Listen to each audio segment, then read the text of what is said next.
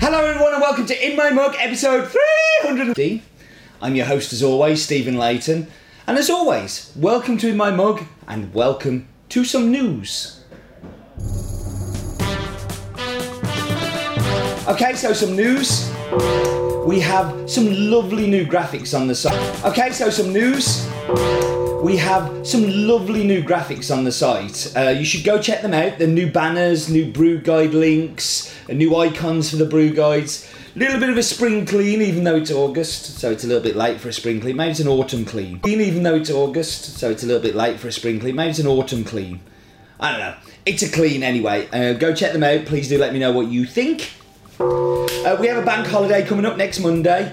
Um, we will be closed just for that Monday, but just be aware if you're sticking an order in what you think.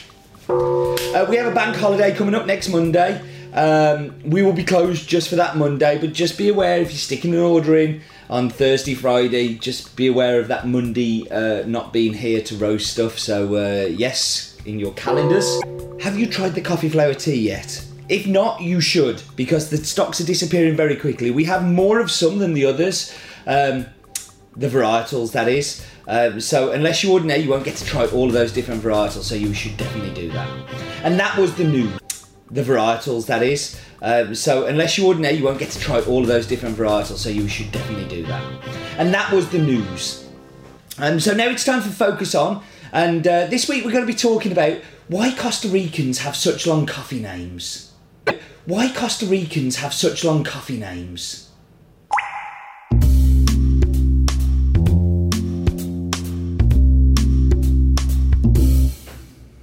So I guess asked a lot about why Costa Rican coffee names are so long. It's one of the most. So I guess asked a lot about why Costa Rican coffee names are so long. It's one of the most frequent emails we get.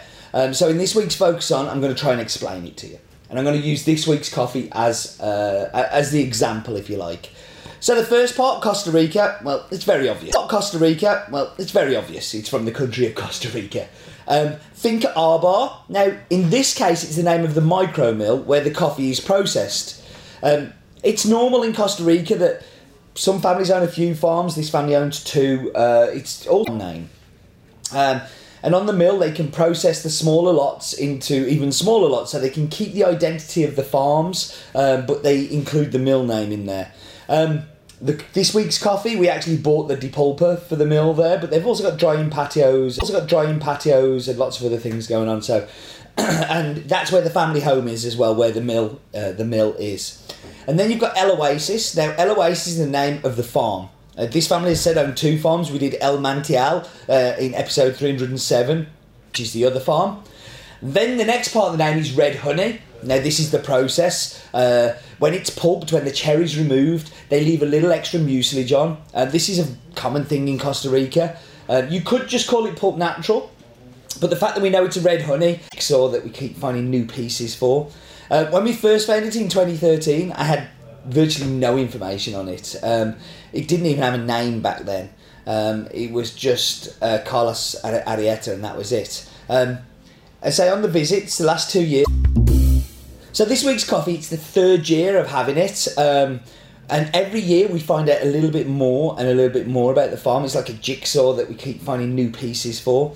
Uh, when we first found it in twenty thirteen, I had virtually no information on it, um, just uh, Carlos Arrieta, and that was it. Um, I say on the visits, the last two years I found out more and more, and the relationship's got stronger and stronger. Um, back in twenty thirteen... Uh, I was at the exporter's office in Costa Rica. Uh, the last day I was about to be adored it. And um, cupping away, and he's like, "This is really good." And um, I said, "Oh, well, the, the, the guy's actually here." Um, this ensued the worst negotiation that I've ever, ever had for coffee. Um, it, um, it is really a coffee one oh one on not how not to buy uh, specialty coffee. So I asked Carlos, I was like, "So how much do you want for this coffee?" And he replied, "How much do you like it?" And I think he could tell by the way I was dancing around the cupping table. And how much do you like it? And I think he could tell by the way I was dancing around the cupping table and going, "This is amazing," that I liked it a lot. So I said, "A lot." And he said, "Then I'd like a lot, please." Um, and I said, "Okay." And um, luckily for me, at that moment in my life, I would have given Carlos my house, my car, my pension plan, my savings, anything he wanted for that coffee. But we agreed a price, um, a price that rewarded Carlos for what was an amazing coffee, um, and the, by far the highest to live and and some savings. Um, so yes, coffee buying can be very emotional sometimes, and uh, that was definitely the most emotional I ever got about, about buying coffee. Um, back then, the farm didn't have a name, as I said. It was called Carlos Arrieta, and that was it. That was all we knew about it. And then the next year when I went back, uh, because they got extra money, the family had spent quite a bit of extra money um, on the farm, so they decided to call the mill Arbar. But everything was new, um, and uh, before they'd sold to us, they'd just sold to the local co-op, and they had no interaction with buyers. They had no idea what they could get for their coffee. But all of these investments in infrastructure have been really good. Um, and then I found out that they had uh, also where they live. Um, they built drying tables, they built a small nursery. Uh, they didn't have a depulper on the farm. They were actually paying for that depulper, that coffee to be depulped at a neighbour's farm. Um, but everything was new, uh, which had been really good. Um, And then I found out that they had two farms. So it wasn't just Carlos Arrieta, and it wasn't just Arbar, but they had this one, El Oasis, um, which was the coffee that we first bought. And then there was El Mantial, which is the coffee that we reviewed in three first bought. And then there was El Mantial, which is the coffee that we reviewed in three oh seven. Um, the farms are located in the Western Valley, uh, near the town of Lourdes de Naranjo. Uh, altitude of sixteen hundred meters, has uh, altitude of sixteen hundred meters, has mostly Caturra with a tiny bit of Villasarchi, um, and they have plans to plant some micro lots uh, in the future. Um, but the farm doesn't produce a great deal. It produces around about fifteen hundred kilos. Mostly Caturra with a tiny bit of Villasarchi, um, and they have plans to plant some micro lots uh, in the future. Um, But the farm doesn't produce a great deal. It produces around about fifteen hundred kilograms a year, one point five tons. Um, and it was only when he started working with the exporter who we buy from that obviously the, the, the link came together. Now, last year, you may remember, this coffee was a little bit more expensive than it is now. Um, in fact, the first year it was even more expensive, and that was because there was so little of it. Um, um, and for some reason, like, he not... He wanted to find a buyer, but never been able to find a buyer. Um, and it was only when he started working with the exporter who we buy from that obviously the, the, the link came together. Now, last year, you may remember, a little bit more expensive than it is now. Um, in fact, the first year it was even more expensive, and that was because there was so little of it. Um, and we really wanted to reward uh, Carlos because he brought more coffee. We negotiated a better price. But last year, we sold it for seven pounds eighty extra. Um, You did that, not me, you. Uh, you guys who buy the coffee meant that he can now have more control. He can save more money. Um, so ultimately that depulper will, will pay for itself many times over. Um, but more importantly, something back to the farm. Um, you may know Roland from Roland's Daft Fact. Well, Roland is obviously part of the roasting team here, but he'd never been to origin, uh, never been to a producing country. So this year, as part of his development, which was really just getting out my hair, which was really just getting out my hair for a week.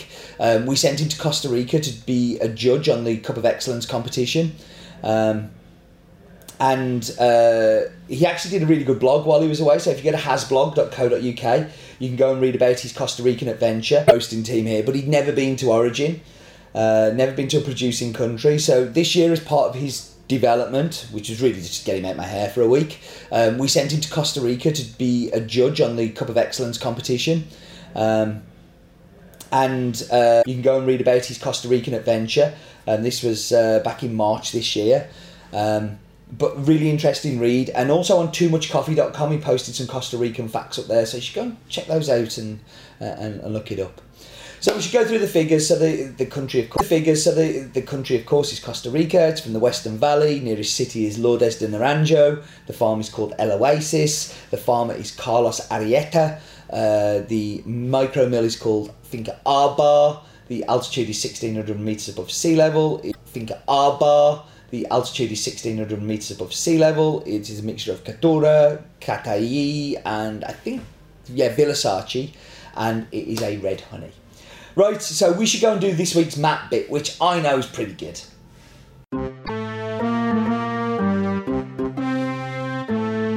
So here we are, waving you off as always, and we're going up, up and away. Now, we've done this map bit before. We did El Mantial, which is the, the, the neighbouring farm that's also owned by uh, Carlos. Um, but we're going to have a Mantial, which is the, the, the neighbouring farm that's also owned by uh, Carlos. Um, but we're going to have a slightly different view of it today. We're focusing on Central America. I always find it weird that Mexico isn't part of Central America. Don't know why I find it weird, but it's unusual. Um, because it really is. It's not North America. I always find it weird that Mexico isn't part of Central America. Don't know why I find it weird, but it's unusual. Um, because it really is. It's not North America. But we're focusing on Costa Rica. Uh, and there's very two distinct regions in Costa Rica. The bottom little tag there, that's Tarrazú, and then we've got the central and western valleys of America. But we're focusing on Costa Rica. Uh, and there's very two distinct regions in Costa Rica. The bottom little tag there, that's Tarrazú, and then we've got the central and western valleys that we're looking at today. So the Tem Tempesk River Bridge that connects the mainland to the Nicoya Peninsula, pe Peninsula Peninsula was a gift from Taiwan. I wonder if it's got a little made in Taiwan stamp on it. I hope it has. That would really make me happy. Um, so we're going down, quite a funky way to go down there, and we're going um, right down to the details here. And you can see that we've got, um, we've got the uh, and different sides of the road. So you can see to the left is the uh, is the house and the the mill part as well. So you've got uh, all of Arbar in view, and then you've got this amazing view of the topography, and it really is super pretty. Now, right by where El Mantial is, you've all anyway. That was the map bit. Told you it was a good one, didn't I? Um, yeah, I love it when the map bits are so clear and you can get all that detail. Very, very close to uh, uh, Vista El Val. Um, which is uh, another farm, and you've got Licho just round the corner from it as well. It really is just a hot spot for amazing coffees. Um, got some really great, really strong relationships, and it's great to visit them because you can do them all in around about an hour. Anyway, that was the map bit. Stephen should mention Vista El Val, as Vista El Val is across the road from Arbar Mill, and is also owned by the cousin of Carlos. I know this because I've been to Costa Rica, don't you know? Right, now it's time for Roland's daft fact of the week. Funny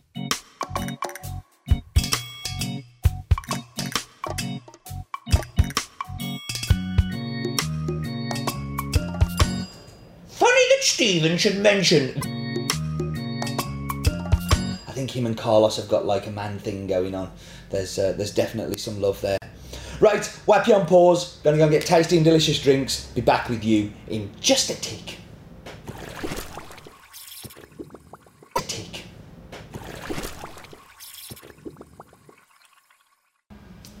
So I'm back, let's get into this cup. So starting with the espresso.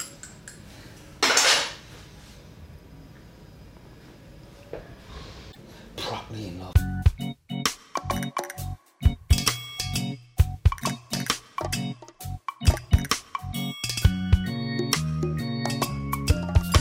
Him and Carlos have got like a man thing going on. There's uh, there's definitely some love there.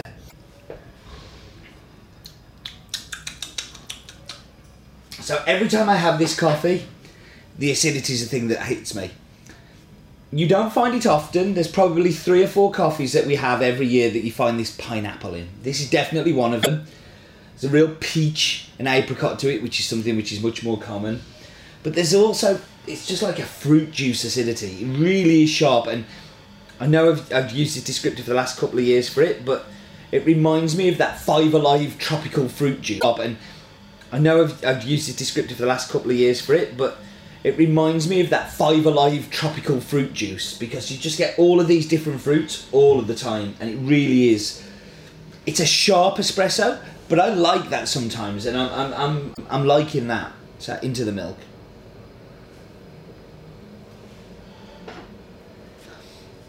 Acidity comes down, sweetness comes up. That works. You get a very, very definite coffee taste coming through as well, which is, which is, I like that in my cappuccinos because I'm kind of, I'm always looking for coffees that will work well in barista competitions, and he always says the coffee has to come through, and the coffee really does come through in that one. Um, that's a good cappuccino, even if the milk foam's a bit rubbish. Techno, even if the milk foam's a bit rubbish. Techno. Techno is put on the spot. I've made him rush to make these drinks today, and he's he's all flustered out there. He's uh, working with coffee that was hot out the roaster, so.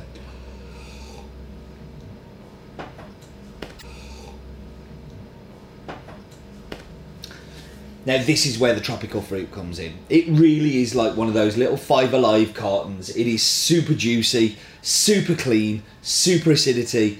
Lots of different fruits going on. You can find super acidity. Lots of different fruits going on. You can find all sorts in there. Very clean, very well processed.